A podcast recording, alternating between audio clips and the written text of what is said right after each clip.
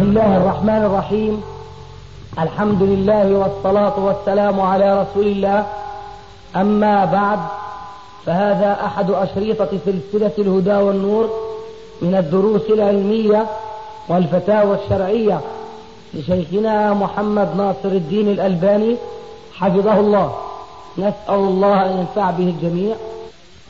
والآن مع الشريط الرابع والثمانين على واحد. فغير شكينا عليه بهذه الكلمة؟ فهو ما أتى إلا محبة للجميع ولا أراد أن يقول شيئا في هذا الموضوع لأنه ضيف والضيف يكرم ولكن نحن لحينا عليه فلعله يتفضل مشكورا في كلمة قصيرة من آيات الله سبحانه وتعالى وأحاديث المصطفى صلى الله عليه وسلم وشكر الله ذلك ووفق الله جميعا السلام عليكم ورحمة الله وبركاته.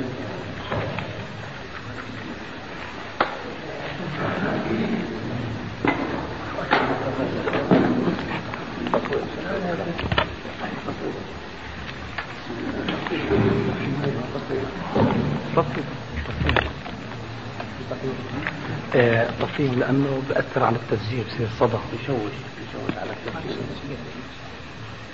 عشان في عوائل يسمعوا في ناس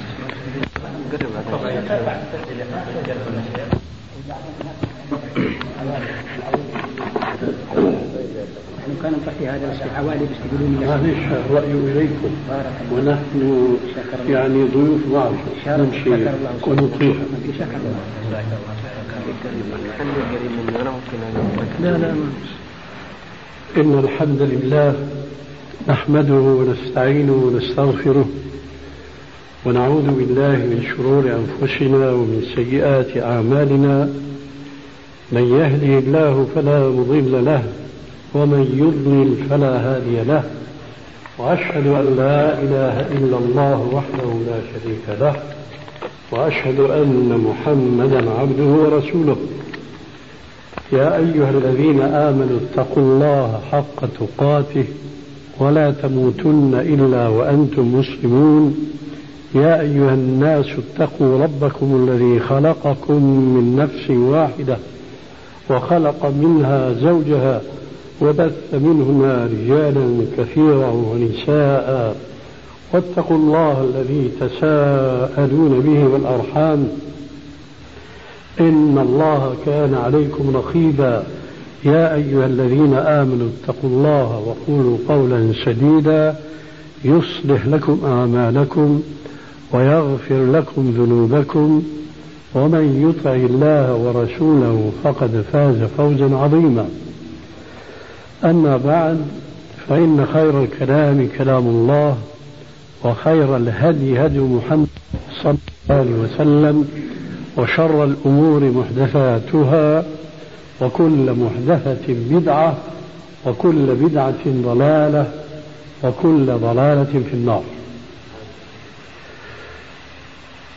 من المعلوم لدى عامة المسلمين قول رب العالمين في كتابه الكريم. ومن يتق الله يجعل له مخرجا ويرزقه من حيث لا يحتسب. مع شهرة هذه الآية لدى عامة المسلمين فنقول آسفين إن أكثر هؤلاء المسلمين لا يتأثرون بها ولا يقفون عند معناها ولا يتجاوبون مع نصها الصريح الذي يقول ومن يتق الله يجعل له مخرجا ويرزقه من حيث لا يحتسب والأمثلة على ذلك كثيرة ومن أشهرها وأطمها وأعمها ابتلاء الأغنياء من المسلمين بإيداعهم لأموالهم في البنوك سواء ما كان منها يسمى بالبنوك الإسلامية أو غيرها. ويزعمون بأنهم لا يستطيعون أن يودعوا أموالهم إلا في هذه البنوك محافظة عليها فأين هم؟ وهذه الآية الكريمة ومن يتق الله يجعل له مخرجا ويرزقه من حيث لا يحتسب. والكلام في هذا الصدد طويل الذيل لكني أريد أن أذكر إخواننا الحاضرين ببعض الأحاديث الصحيحة التي يمكن اعتبارها تفسيرا لهذه الآية الكريمة كنماذج كيف يظهر أثر التقوى في صاحبها وكيف أن الله عز وجل يجد له, له لصاحبها مخرجا. من ذلك مثلا حديث عبد الله بن عمر بن الخطاب رضي الله عنهما وحديث النعمان بن بشير وغيرهما. في الصحيحين وغيرهما أيضا عن النبي صلى الله عليه وسلم قال بينما ثلاثة نفر ممن قبلكم يمشون.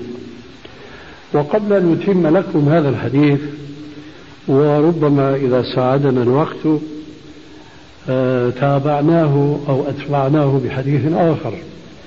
قبل ذلك أريد أن أذكر بأن القصص التي تتعلق بمن قبلنا من النصارى واليهود ممن يعرفون بأهل الكتاب وتعرف القصص التي تتعلق بهم بأنها إسرائيليات. يجب أن نعلم أن هذه الإسرائيليات تنقسم إلى قسمين. قسم منها تحدث بها محمد رسول الله صلى الله عليه وآله وسلم والقسم الآخر تحدث بها الناس سواء كانوا من الذين أسلموا من أهل الكتاب أو من غيرهم. هذا القسم الثاني هو الذي يعنيه الرسول عليه السلام بقوله حدثوا عن بني إسرائيل ولا حرج. لكن القسم الأول الذي حدث به الرسول عليه الصلاة والسلام فهو من أحاديثه التي ينبغي لنا بعد أن تثبت لدينا بالأسانيد الصحيحة أن نتلقى بالقبول ولا يجوز لنا أن نتردد في روايتها بخلاف رواية الإسرائيليات الأخرى التي ليست تنسب إلى نبينا صلوات الله وسلامه عليه. فالرسول صلى الله عليه وسلم يقول في صحيح البخاري كما في صحيح البخاري من حديث ابن عمرو أيضا رضي الله عنه قال قال رسول الله صلى الله عليه وآله وسلم بلغوا عني ولو آية. بلغوا عني أي حدثوا عني ولو آية وليس المقصود بلفظة الآية هنا الآية في العرف العام أي الآية الكريمة وإنما المقصود بها ما هو عام من ذلك أي الجملة.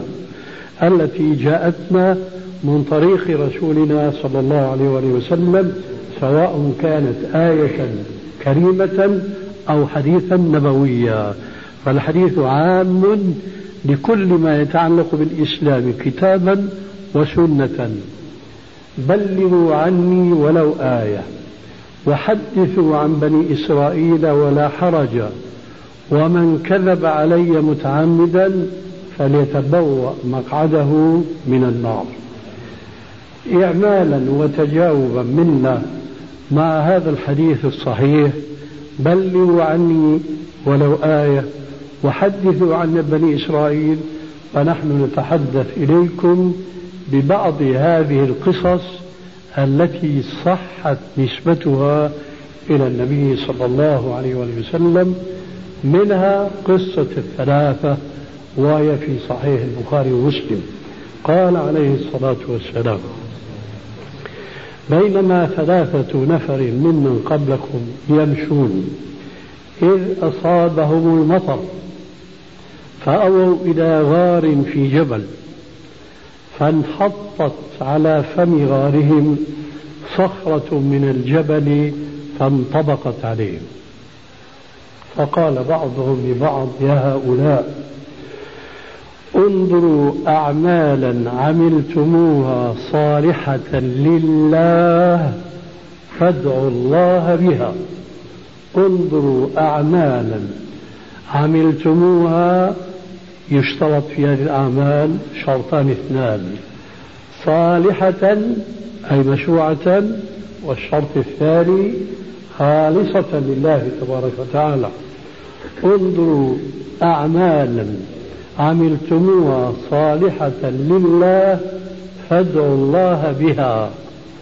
أي توسلوا إلى الله بعمل صالح تعلمونه من أنفسكم أنه خرج من قلوبكم لوجه الله تبارك وتعالى لا تريدون من وراء ذلك جزاء ولا شكورا. فقام أحدهم وقال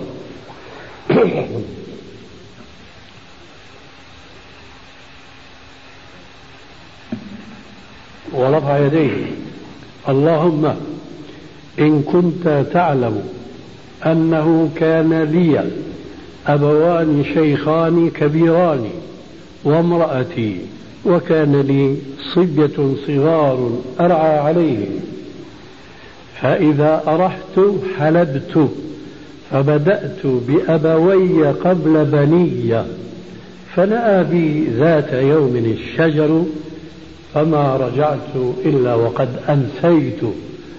فجئت إلى أبوي وحلبت كما كنت أهلب وجئت إلى أبوي فوجدتهما قد ناما فقمت على رؤوسهما أكره أن أوقظهما من نومهما وأكره أن أسقي الصبية قبلهما والصبية يتضاغون من الجوع عند قدمي تصوروا هذه الحالة وكيف كانت؟ قال حتى أصبح الصباح وهو قائم عند رأس أبويه والحلاب يعني وعاء الحليب في يديه لا يتجرأ أن يوقظهما ويزعجهما بالإيقاظ ولا يتجرأ أن يسقي الصبية فيقدمهم على أبويه. قال فلم يزل ذلك دأبي ودأبهم حتى طلع الفجر. فإن كنت اللهم تعلم أني فعلت ذلك ابتغاء مرضاتك ففرج عنا منها فرجة نرى منها السماء فانزاحت الصخرة. ما تفهمون صخرة يعني حجر صغير جبل. انحط على فم الغار قطعة من الجبل. لا يمكن لأحد أن يزحزحه إلا الله تبارك وتعالى. لما أتم هذا الرجل دعاءه بقوله فاللهم إن كنت تعلم أني فعلت ذلك ابتغاء مرضاتك ففرج عنا منها فرجة نرى منها السماء فانزاحت الصخرة شيئا قليلا ولكن لا يستطيعون الخروج. حتى قام رجل ثاني فقال اللهم إن كنت تعلم أنه كان لي ابنة عم أحببتها كأشد ما يحب الرجال النساء فطلبت منها نفسها فأبت حتى آتيها بمئة دينار فتعبت حتى جمعت لها مئة دينار فلما وقعت بين رجليها قالت يا عبد الله اتق الله ولا تفتح الخاتم إلا بحقه فقمت عنها. تصوروا هذه الحالة الرجل ليس غنيا ليس من هؤلاء الأغنياء البطرين الذين تخرج منهم الملايين ولا يحسون ولا يشعرون بها بكثرة أموالهم. إنما هو رجل فقير لأنه يقول فتعبت حتى جمعت لها مئة دينار. يجب أن تلاحظوا معي هذا التعب الذي أشار إليه لتعرفوا قيمة تركه لهذا المال وإعراضه عن قضاء شهوته التي اشتراها بهذا المال. لما قالت له المرأة اتق الله ولا تفتح الخاتم إلا بحقه فقمت عنها وتركت لها المئة دينار. فإن كنت اللهم تعلم أني فعلت ذلك ابتغاء مرضاتك ففرج عنا منها فرجة. فانزاحت الصخرة بقدرة الله عز وجل شيئا قليلا لكن لما يستطيعون الخروج. حتى قام الرجل الثالث فقال اللهم إن كنت تعلم أني كنت استأجرت أجيرا على فرق من أرز. كيل من أرز. فلما قضى عمله عرضت عليه فرقه فرغب عنه. في بعض الروايات أخرى استقله وطلب أكثر مما اتفق مع صاحب العمل. قال هذا الرجل فلم أزل أزرعه. أخذ هذا الفرق من الأرز قال فلم أزل أزرعه حتى جمعت منه بقرا ورعاءها. ثم جاءني ألمت به سنة جد فتذكر أن له عند فلان فرق من أرز فجاءه بعد سنين طويلة. قال يا فلان اتق الله وأعطني حقي. يعني الفرق من أرز قال انظر إلى تلك البقر اذهب وخذها. قال يا عبد الله اتق الله ولا تستهزئ بي إنما لي عندك فرق من أرز قال اذهب وخذها فإنما تلك البقر من ذاك الفرق. فذهب واستاقها. لقمة سائرة بقر وريان من أثر فرق من أرز. قال اللهم إن كنت تعلم أني فعلت ذلك ابتغاء مرضاتك ففرج عنا ما بقي ففرج الله عنه ما بقي وخرجوا يتمشون هذا ومن يتق الله يجعل له مخرجا. ويرزقه من حيث لا يحتسب. حديث آخر من هذه الأحاديث التي تحدث بها نبينا صلوات الله وسلامه عليه عن من كانوا قبلنا من اليهود والنصارى. قال عليه السلام والحديث هذا في صحيح البخاري. جاء رجل ممن قبلكم إلى غني فقال له أقرضني مئة دينار. قال هات الكفيل. قال الله الكفيل. قال هات الشهيد. قال الله الشهيد. فنقده مئة دينار ذهب أحمر بناء على هذه الكلمة.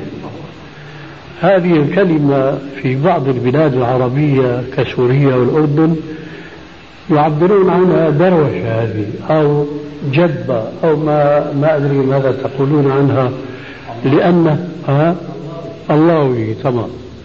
لا شهيد ولا كفيل إلا الله تبارك وتعالى. ويبدو أن كلا من المستقرض والمقرض على قاعدة الطيبون للطيبين إن الطيور على أشكالها تقع لأن رجل غني تجاوب مع هذا القول ونقده مئة دينار. لا كفيل ولا شهيد إلا رب العالمين تبارك وتعالى. وافترق على ميعاد يوم معلوم للوفاء. وانطلق المستقرض في البحر ضاربا. وعمل ما شاء الله وحل اليوم الموعود وهو لا يستطيع أن يحضر البلد التي فيها الغني. فماذا فعل؟ أخذ خشبة ونقرها وحفرها ودك فيها مئة دينار ذهب أحمر ثم حشرها حشرا ثم جاء إلى ساحل البحر فقال اللهم أنت كنت الكفيل. وأنت كنت الشهيد ورمى بالخشبة في البحر. من يفعل هذا؟ هو المتوكل على الله اتكالا ليس بعده اتكال الله تبارك وتعالى بقدرته وحكمته أمر الأمواج أن تسوق هذه الخشبة حتى تصل إلى البلدة التي فيها الغني.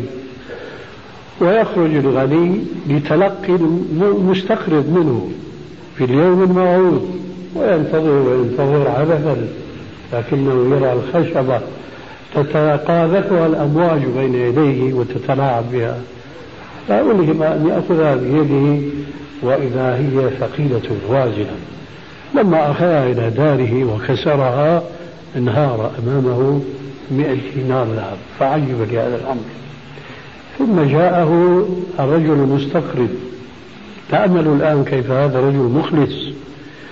وأنه يعلم أنه عامل عملا فوق الأسباب الكونية. فوق الأسباب الكونية.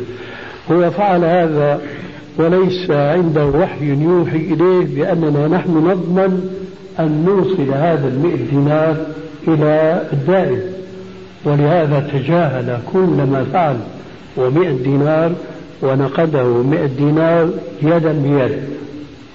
فعجب ذلك الرجل فقص عليه قصة الخشبة وكيف أنه تلقاها من البحر قال له والله أنا الذي فعلت ذلك فإني لما شعرت بأن الموعد قد حان وحل الأجل وأني عاجز عن الوفاء بالوعد فعلت ما فعلت وتوكلت على الله تبارك وتعالى.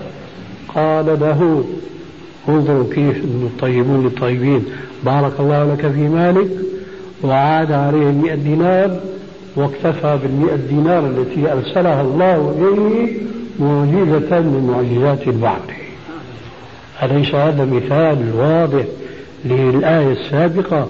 ومن يتق الله يجعل له مخرجا ويرزقه من حيث يحتسب. هذا الحديث الصحيح في البخاري معناه أن الله عز وجل سخر البحر لهذا المؤمن التقي الورع. مثل هذا الحديث الثالث وبه ننهي هذه الكلمة. هذا الحديث الثالث رواه الإمام مسلم في صحيحه. الأحاديث الثلاثة كلها صحيحة بحمد الله وفضله. الحديث الأول متفق عليه بين الشيخين. البخاري مسلم حديث غار. الحديث الثاني رواه البخاري. الحديث الثالث الآتي رواه مسلم. قال بإسناد صحيح عن أبي هريرة قال قال رسول الله صلى الله عليه وآله وسلم.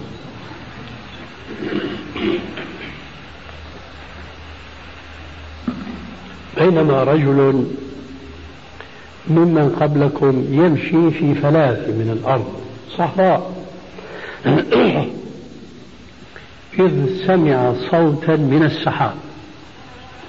يخاطب السحاب يقول له اسقي أرض فلان فلان ابن فلان اسم من أسماء بني آدم في ذلك الزمان. صوت خارق للعادات من السماء. ولاحظ هذا الرجل بأن السحاب اتجه وجهة معينة فسار والسحاب. إلى أن وجد السحاب يلقي مشحونة من المطر في حديقة فأطل فيها فوجد رجلا يعمل فيها بالمنكاش أو المسعاد فسلم عليه رد عليه السلام وتعجب منه لأنه ليس من تلك البلاد هو رجل غريب.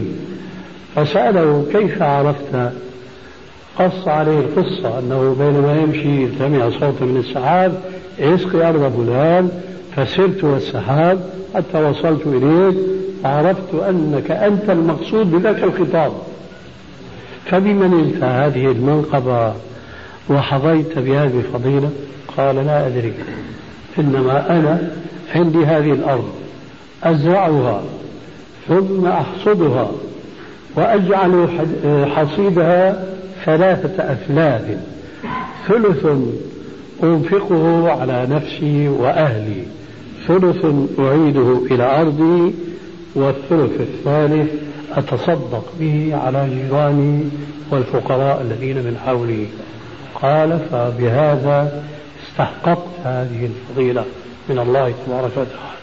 انظروا الآن كيف أن الله عز وجل سخر السحاب لهذا المؤمن لأنه يقوم بواجب نفسه وأهله وواجب أرضه وواجب جيرانه. نحن اليوم ضعف إيماننا ولم نعد نثق بأن المسلم إذا كان عنده ألوف مؤلفة من الدراهم أو الدنانير أن الله عز وجل يحفظها له بطريقة من الطرق التي هو أدرى بها من من البشر عادة وهذا لا يعني أن لا يتخذ المسلم الأسباب أسباب صيانة ماله والمحافظة عليه. وكما أقول في كثير من المناسبات كهذه المناسبة هل من الضروري أن الغني يرفع راية حيث وضع ماله وحفظه ليقول ليعرف الناس أنه هنا مال مكنوز بالملايين حتى يأتي؟ عليه يتعاطى الأسباب ويتوكل على رب الأرباب.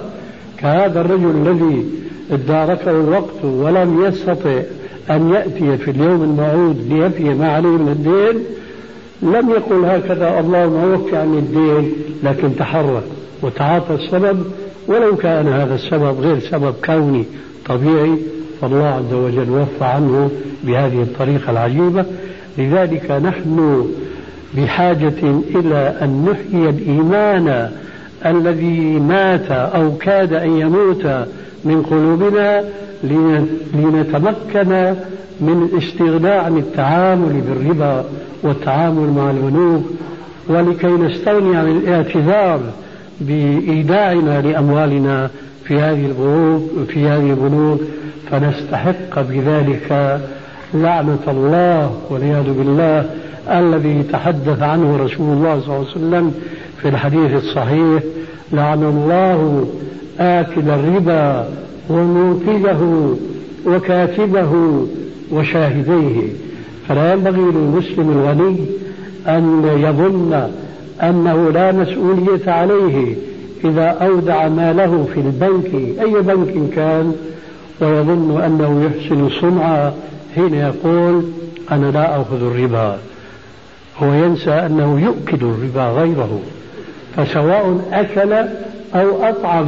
كل ذلك محرم أشد التعريم بدليل هذا الحديث الصحيح. لعن الله آكل الربا وموكله وكاتبه وشاهديه. نسأل الله تبارك وتعالى أن يلهمنا رشدنا وأن يوفقنا لاتباع كتاب ربنا وسنة نبينا صلى الله عليه وسلم وأن يحلينا بحلية التقوى ونكون بذلك من الناجين. يوم نلقى الله تبارك وتعالى يوم لا ينفع مال ولا بنون إلا من أتى الله بقلب سليم. والحمد لله رب العالمين. هناك سرقات كثيرة. ها؟ نفس الكلام أخي. نفس الكلام. يعتبر مساعد. يعني ما في ضرورة تعامل بالربا أبدا. هذا ما عن بعض يعني أضع أودع مالي فقط يعني. يا أخي هذا تعامل بارك الله فيك. ونبهنا على هذا. يعتبر أنه توكيل. لا يكفي أن تقول أنا لا أكل الربا. يكفي أنك تؤكل الربا غيرك. أيوة. تطعم الربا غيرك هذا المال الذي أنت تودعه في البنك. ماذا يفعل به صاحب البنك؟ يرابي به. فإذا أنت كنت السبب. نعم. يعني ولا مؤاخذة. لو تفكرنا الآن أي بنك في الدنيا نعم. رأس ماله عملاؤه نعم.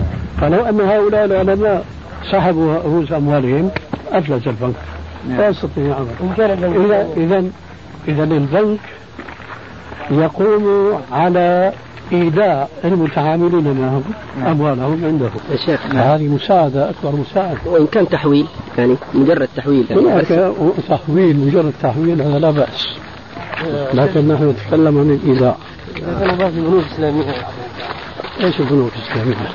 نجيب لك كرسي لك هنا. هنا كان في تعب الأرض. كيف؟ إذا كان في تعب يجيب لك الكرسي هنا. لا ما في تعب إن شاء الله. بس لا تكلفون عليها ترى ما جانا لا يريد يكلفوا معك وأحدث غير ما مر أن يعني أتصل بك لأكلمك فيها. عندنا يعني بس من السؤال الأول يا الإشكال في حديث العسل عيد عيد عيد قل لي الحديث ما لفظه ما إشكالك فيه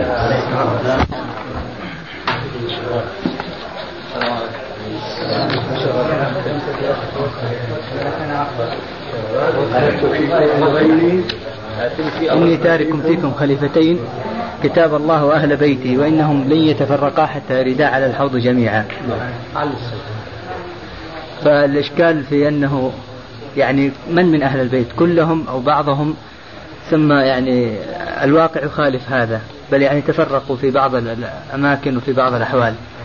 تفضل تفضل.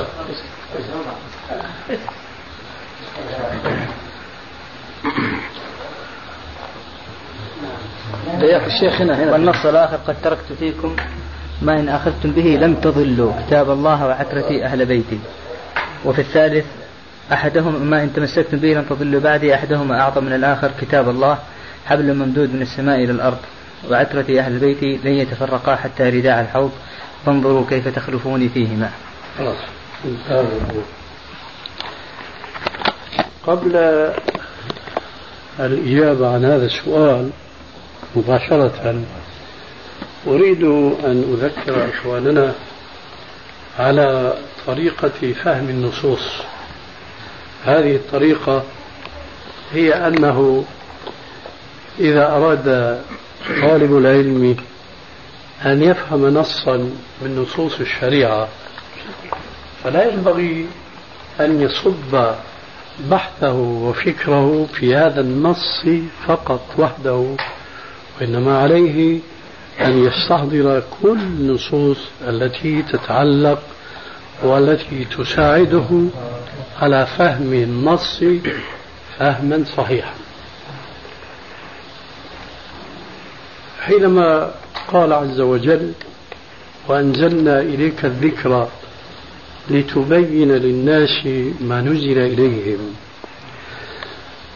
أفادت هذه الآية أنه لا يجوز للمسلم أن يفهم حكما شرعيا من آية فقط بل لا بد له من أن يستحضر إن كان هناك في السنة شيء. توضح المراد من الآية التي يريد فهمها. لأننا نعلم جميعا باعتبارنا طلاب علم أن هناك من النصوص ما هو عام مطلق وما هو عام مخصص وما هو نص مطلق وما هو مقيد وما هو ناسخ ومنسوخ ونحو ذلك لا يتتبين هذه الوجوه التي ذكرناها إلا بجمع النصوص الواردة في المسألة. وأنا أضرب في سبيل ذلك مثالا واحدا فقط ثم أدخل في الإجابة في صلب السؤال. لو أن سائلا سأل حافظا للقرآن الكريم ودارسا له لكن لا علم عنده بالسنة سأله فقال له ما حكم السمك الميت؟ هل يجوز أكله أم لا؟ وينظر فيما يحفظ من كتاب الله فيجد فيه صراحة حرمت عليكم الميتة. فيجيب بناء على هذه الآية أن السمك الميت حرام. كذلك لو سئل عن الجراد الميت فسيقول حرام بدليل هذه الآية في القرآن. لكنه لو كان آه، ضم إلى هذه الآية آه، بعض الأحاديث التي وردت في صدد تخصيصها أو تقييدها من مثل الحديث المعروف في السنن ألا وهو قوله صلى الله عليه وآله وسلم أحلت لنا ميتتان ودمان الحوت والجراد والكبد والطحال. حينئذ ستتغير فتواه. وسيتغير جوابه ويقول السمك سمك الميت حلال والجراد الميت حلال لأن النبي صلى الله عليه وسلم الذي أنزل القرآن عليه لبيانه قد بين أن هذه الآية ليست على عمومها وشمولها هي عامة إلا في السمك والجراد فيما يتعلق بالميتة. هكذا يجب أن ننظر حينما نريد أن نفهم نصا في الكتاب أو في السنة. الآن بعد هذا المثال نعود إلى الحديث. أنت سألت سؤالا ومع ذلك بنيت عليه إشكالا قلت هل المراد عموم العترة؟ كيف يستطيع المسلم أن يفهم؟ بل كيف يجوز له أن يتساءل هل المراد هنا في الحديث عترتي كل العترة الصالحون منهم والطالحون. وهو القائل في الحديث الصحيح في صحيح مسلم من بطأ به عمله لم يسرع به نسبه. ثم إذا استثنينا من العترة هنا الذين خرجوا عن هدي صاحب العترة وأساس العترة وهو الرسول عليه السلام فننظر إذا كان هناك من العترة صالحين ولكنهم ليسوا بالعلماء. فهل يقصدون في مثل هذا النص؟ في القرآن الكريم هل يستوي الذين يعلمون والذين لا يعلمون؟ الجواب لا يستوون. إذا يجب على المسلم حينما يسمع مثل هذا الحديث تركت فيكم أمرين لن تضلوا ما إن تمسكتم بهما كتاب الله وعترتي في الرواية الأخرى وسنتي هي مفسرة لعترتي. لأن المقصود بالعترة هنا بعد هذا البيان ليس كل عترة أولا صالحيهم وطالحيهم وليس كل الصالحين منهم علماءهم وجهلاءهم وإنما المقصود من بهم علماءهم.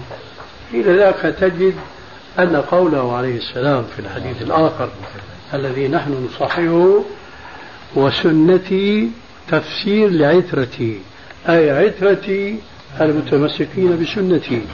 هكذا آه، تفسر الروايات تفسر الروايات بعضها ببعض وهذا ما صرها به كثير من المتقدمين من أهل العلم.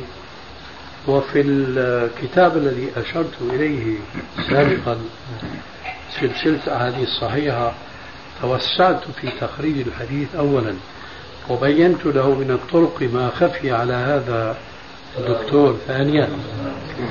تعرضت أيضا للإجابة عن هذه الشبهة التي يستغلها الشيعة ويتهجمون بها على أهل السنة ولا سبيل لهم إلى ذلك إذا كان أهل السنة أهل علم وفضل.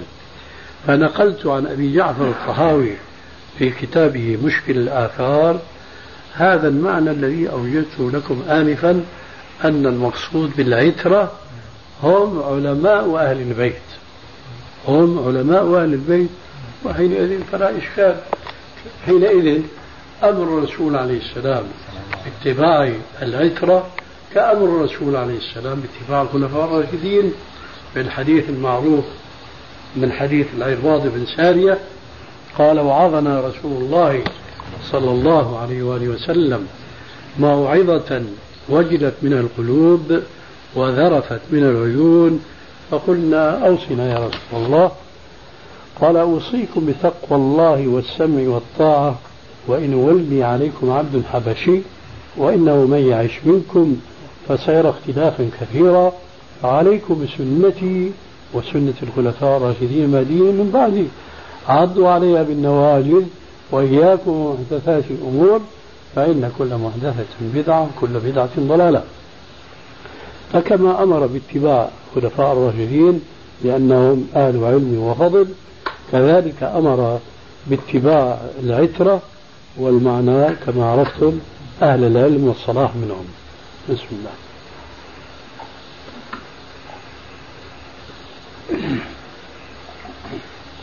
لعله زال الإشكال إن شاء الله. نعم بقى شيء يا شيخ. يعني هل يدل هذا الحديث على أنه لا يجتمع أهل البيت كلهم على ضلالة بل يكون بعض منهم لابد على الحق؟ يعني هل هذا الحديث يدل على ذلك كما ذكر بعض العلماء؟ لا يعرج على هذا المعنى لكن إذا عرفت المعنى السابق فهو يستثني غير العاملين بالكتاب والسنة وغير العالمين به. فهو يقصد به أهل العلم منهم والصالحين منهم بس أما هنا يقول يعني ابن تيمية آه. يبين أن أهل بيته كلهم لا يجتمعون على ضلال. كان المسلمين كلهم يجتمعون على ضلال. لا. لا تجتمع أمتي على ضلال شأنهم في ذلك شأن الأمة. فهي طائفة من الأمة. نعم. يأيد المعنى اللي أشرت إليه حديث علي اللهم رضى عنه. هل خطط رسول الله صلى الله عليه وسلم في شيء دون إلا فهما عبدا في كتابه. نعم.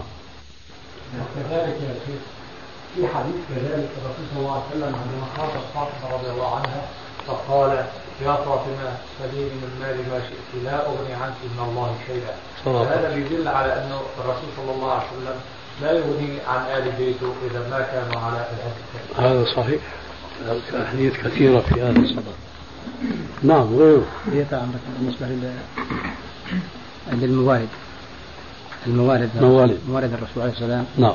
وهي شاعت في هذه البلاد بينما هي شائعة في البلدان الأخرى أكثر من هذه البلاد. آه. وأكثر الآن من ينكرون على على من ينكرون على من ينكر على هذه المواليد. هم أكثرهم يدعون أنهم من أهل البيت. أو ينتسبون لأهل البيت. نعم. وبعضهم ينتسب للعلماء أو طلبة العلم. نعم. فما رأي فضيلتكم؟ نحن والحمد لله ندعو إلى اتباع الكتاب والسنة والابتعاد عن كل بدعة ذلك لأن النبي صلى الله عليه وسلم كان من عادته في خطبه وفي مواعظه أن يفتتح الكلام بخطبة الحاجة التي سمعتموها في المسجد والتي فيها أما بعد فإن خير الكلام كلام الله ويرحمك الله. وخير الهدي هدي محمد صلى الله عليه وآله وسلم وشر الأمور محدثاتها وكل محدثة بدعة وكل بدعة ضلالة وكل ضلالة في النار. يقول شيخ الإسلام ابن تيمية رحمه الله في كتابه العظيم اقتضاء الصراط المستقيم مخالفة أصحاب الجحيم أنه لا يجوز أن يؤول كلام الرسول عليه السلام الذي يكرره على مسامع الناس وعلى مجامع الناس على وتيرة واحدة دائما وأبدا هو يسمعهم هذه الكلمة العامة كل بدعة ضلالة وكل ضلالة في النار. فلا يجوز أن يؤول مثل هذا الكلام فيقال لا هذا من العام المخصوص. أي الرسول يقول كل بدعة ضلالة أولئك يقولون لا ليس كل بدعة ضلالة. كيف يعقل؟ أن النبي صلى الله عليه وسلم مع تكراره واعتياده أن يقول هذه الكلمة الطيبة في كل الخطب خطبة جمعة ولا عيد ولا مناسبة أخرى كيف يعقل أن يكرر هذه الجملة ثم لا يلفت نظر السامعين أن هذا العموم ليس على عمومه وشموله؟ هذا لا يليق أن ينسب إلى النبي صلى الله عليه وسلم. فلذلك فقوله عليه الصلاة والسلام كل بدعة ضلالة وكل ضلالة في النار كقوله عليه السلام كل من حيث العموم كل مسكر خمر وكل خمر حرام. لا يتصور أن عاقلا مسلما يقول لا ليس كل مسكر خمر وليس كل خمر حرام. رسول الله يقول كل مسكر خمر وأنت تقول ليس كل مسكر هذا محادة ومشاقة لله والرسول كما قال تعالى ومن يشاقق الرسول من بعد ما تبين له الهدى ويتبع غير سبيل المؤمنين نوله ما تولى ونصله جهنم وساءت مصيرا. لذلك فهذا الحديث الذي كرره الرسول عليه السلام وتفنن إذا صح التعبير بعبارات أخرى كلها تؤدي إلى هذا العموم. كحديث البخاري ومسلم مثلا عن السيدة عائشة رضي الله عنها قالت قال رسول الله صلى الله عليه وسلم من أحدث في ديننا هذا ما ليس منه فهو رد. هذه الأحاديث الكثيرة وكثيرة جدا التي تدل أولا على ذم كل بدعة وأنه لا يستثنى من البدعة الضلالة شيء على هذا الفهم جرى سلفنا الصالح. مثلا صح عن عبد الله بن عمر توضيح هذا التعميم وكأنه رحمه الله نظر إلى البعيد إلى مثل زماننا هذا فرد عليهم فقال كل بدعة ضلالة وإن رآها الناس حسنة. كل بدعة ضلالة وإن رآها الناس حسنة كلام صحابي يفسر لنا هذه الجملة العامة الشاملة ويبين أنها على عمومها وشمولها وأنه لا تقييد فيها ولكن الناس فيما بعد قد يستحسنون أشياء فيجب أن يعلموا أن كل بدعة ضلالة بدون أي استثناء. هذا ابن عمر كما يقال اليوم يضع النقاط على الحروف يطبق هذا الكلام عمليا. فكان في مجلس لما عطس رجل. فقال هذا العاطس الحمد لله والصلاة على رسول الله. فقال ابن عمر وهذا أسلوب في الواقع يجب أن ننبه إخواننا إليه يجب أن نقتدي به. انظروا ماذا فعل معه. قال له وأنا أقول معك الحمد لله والصلاة على رسول الله. أحدنا ماذا يفعل اليوم؟ لا تصلي على الرسول. هذا بدعة. صحيح هذا بدعة لكن الأسلوب ينبغي أن يكون حكيما ناعما. كأسلوب ابن عمر هذا. شاركه في القول. أنا أقول أحيانا لإخواننا هناك في سوريا والأردن قال له وأنا أقول معك الحمد لله والصلاة على رسول الله خشية أن يرجع فيقول له شو وهابي أنت؟ تنكر على الرسول. ولو أنه ما في وهابية يومئذ.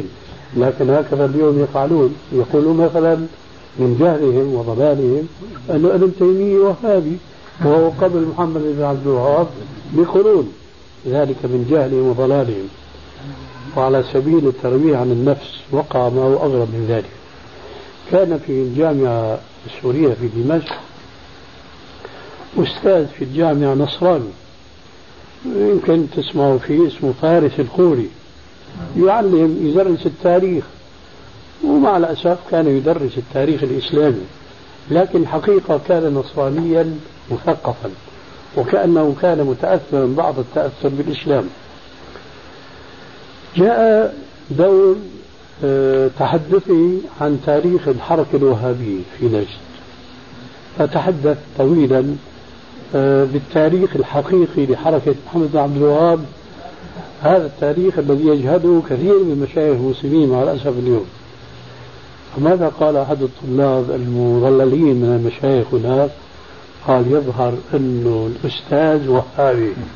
وهو نصراني.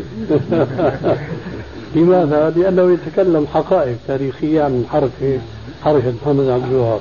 الشاهد ابن عمر يقول لذلك العاطس وأنا أقول معك الحمد لله والصلاة على رسول الله لكن ما هكذا علمنا رسول الله؟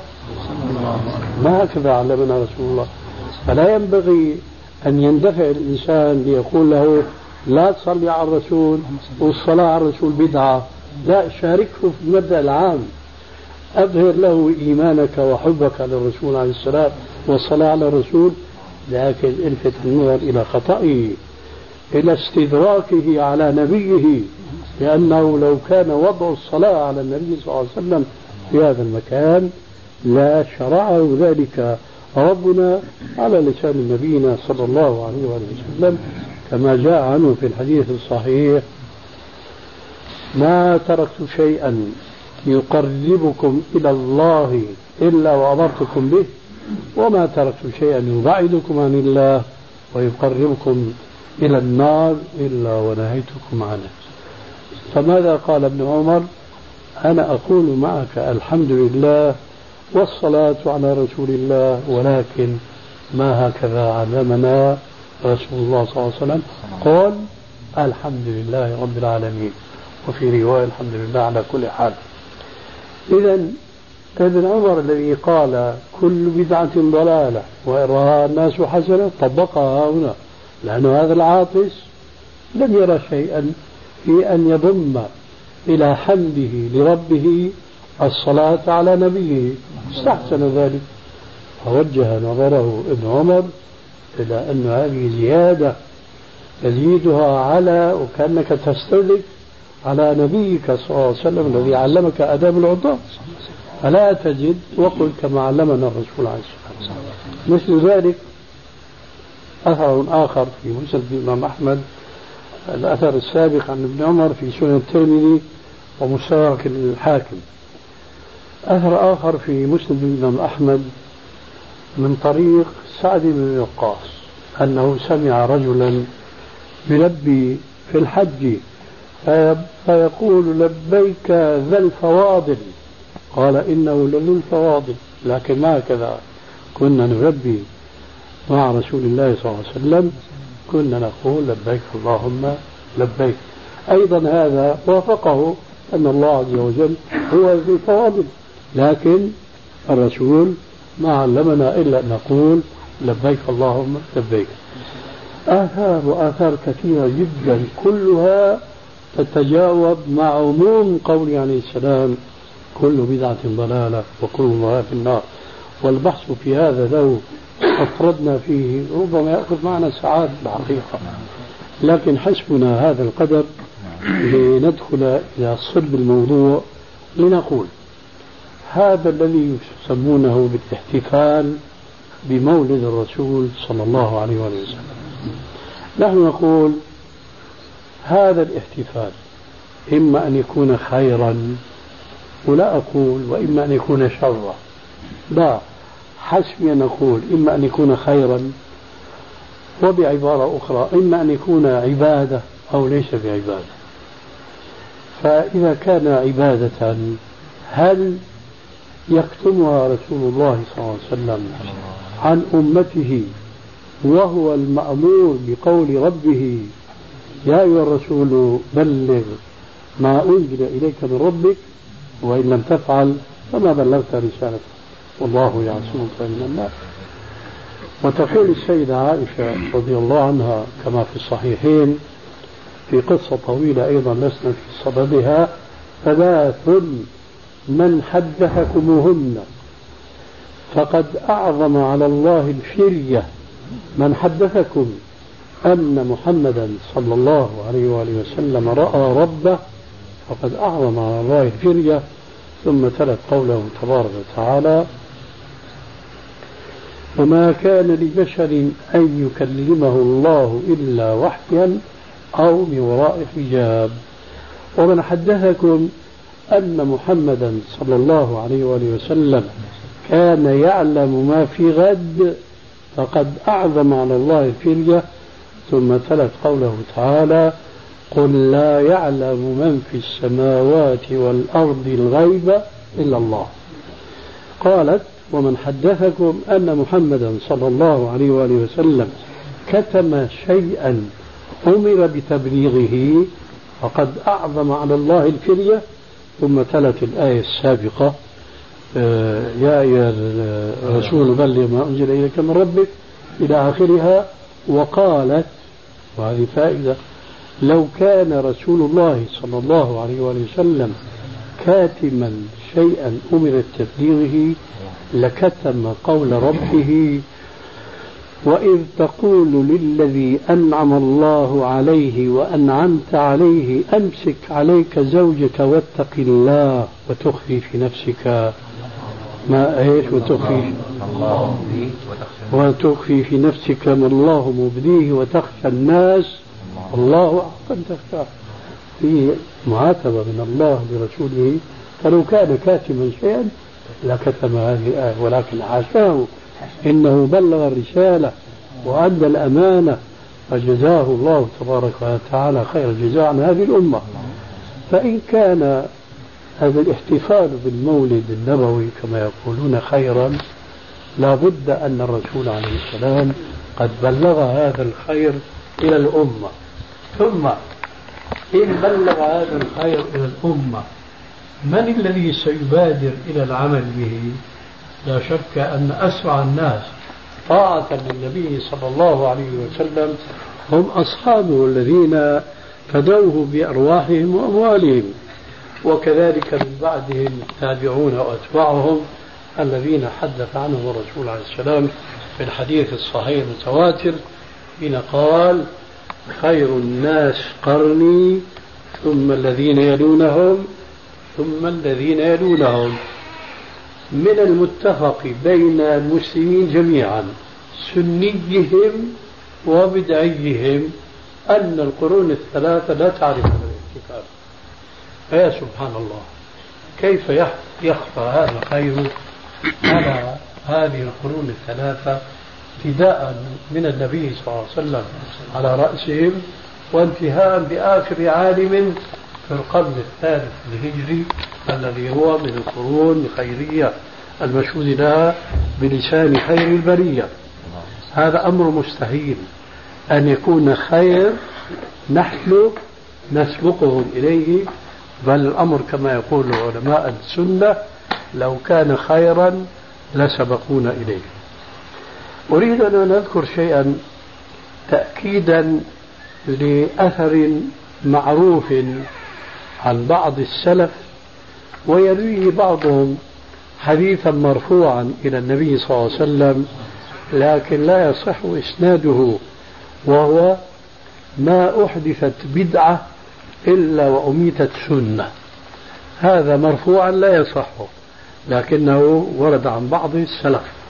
لكن هذا المعنى نلمسه لمس اليد معنى صحيح ما أحدثت بدعة إلا وأميتت سنة نحن نضرب على هذا أمثلة كثيرة وكثيرة جدا يكفينا مثال واحد في بلادنا نحن.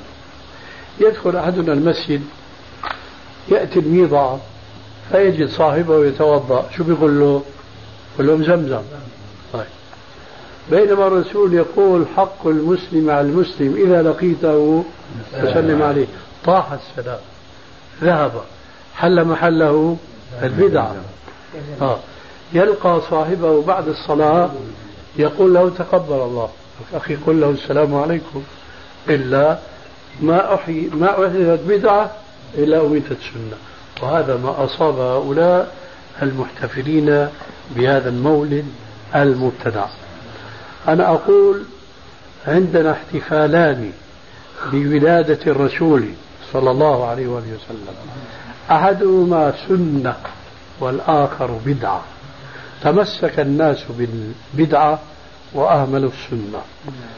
ما هو الاحتفال بولادة الرسول عليه السلام وما هو الدليل عليه؟ جاء في صحيح مسلم. باقي هذا البحث في الشريط الخامس والثمانين على واحد.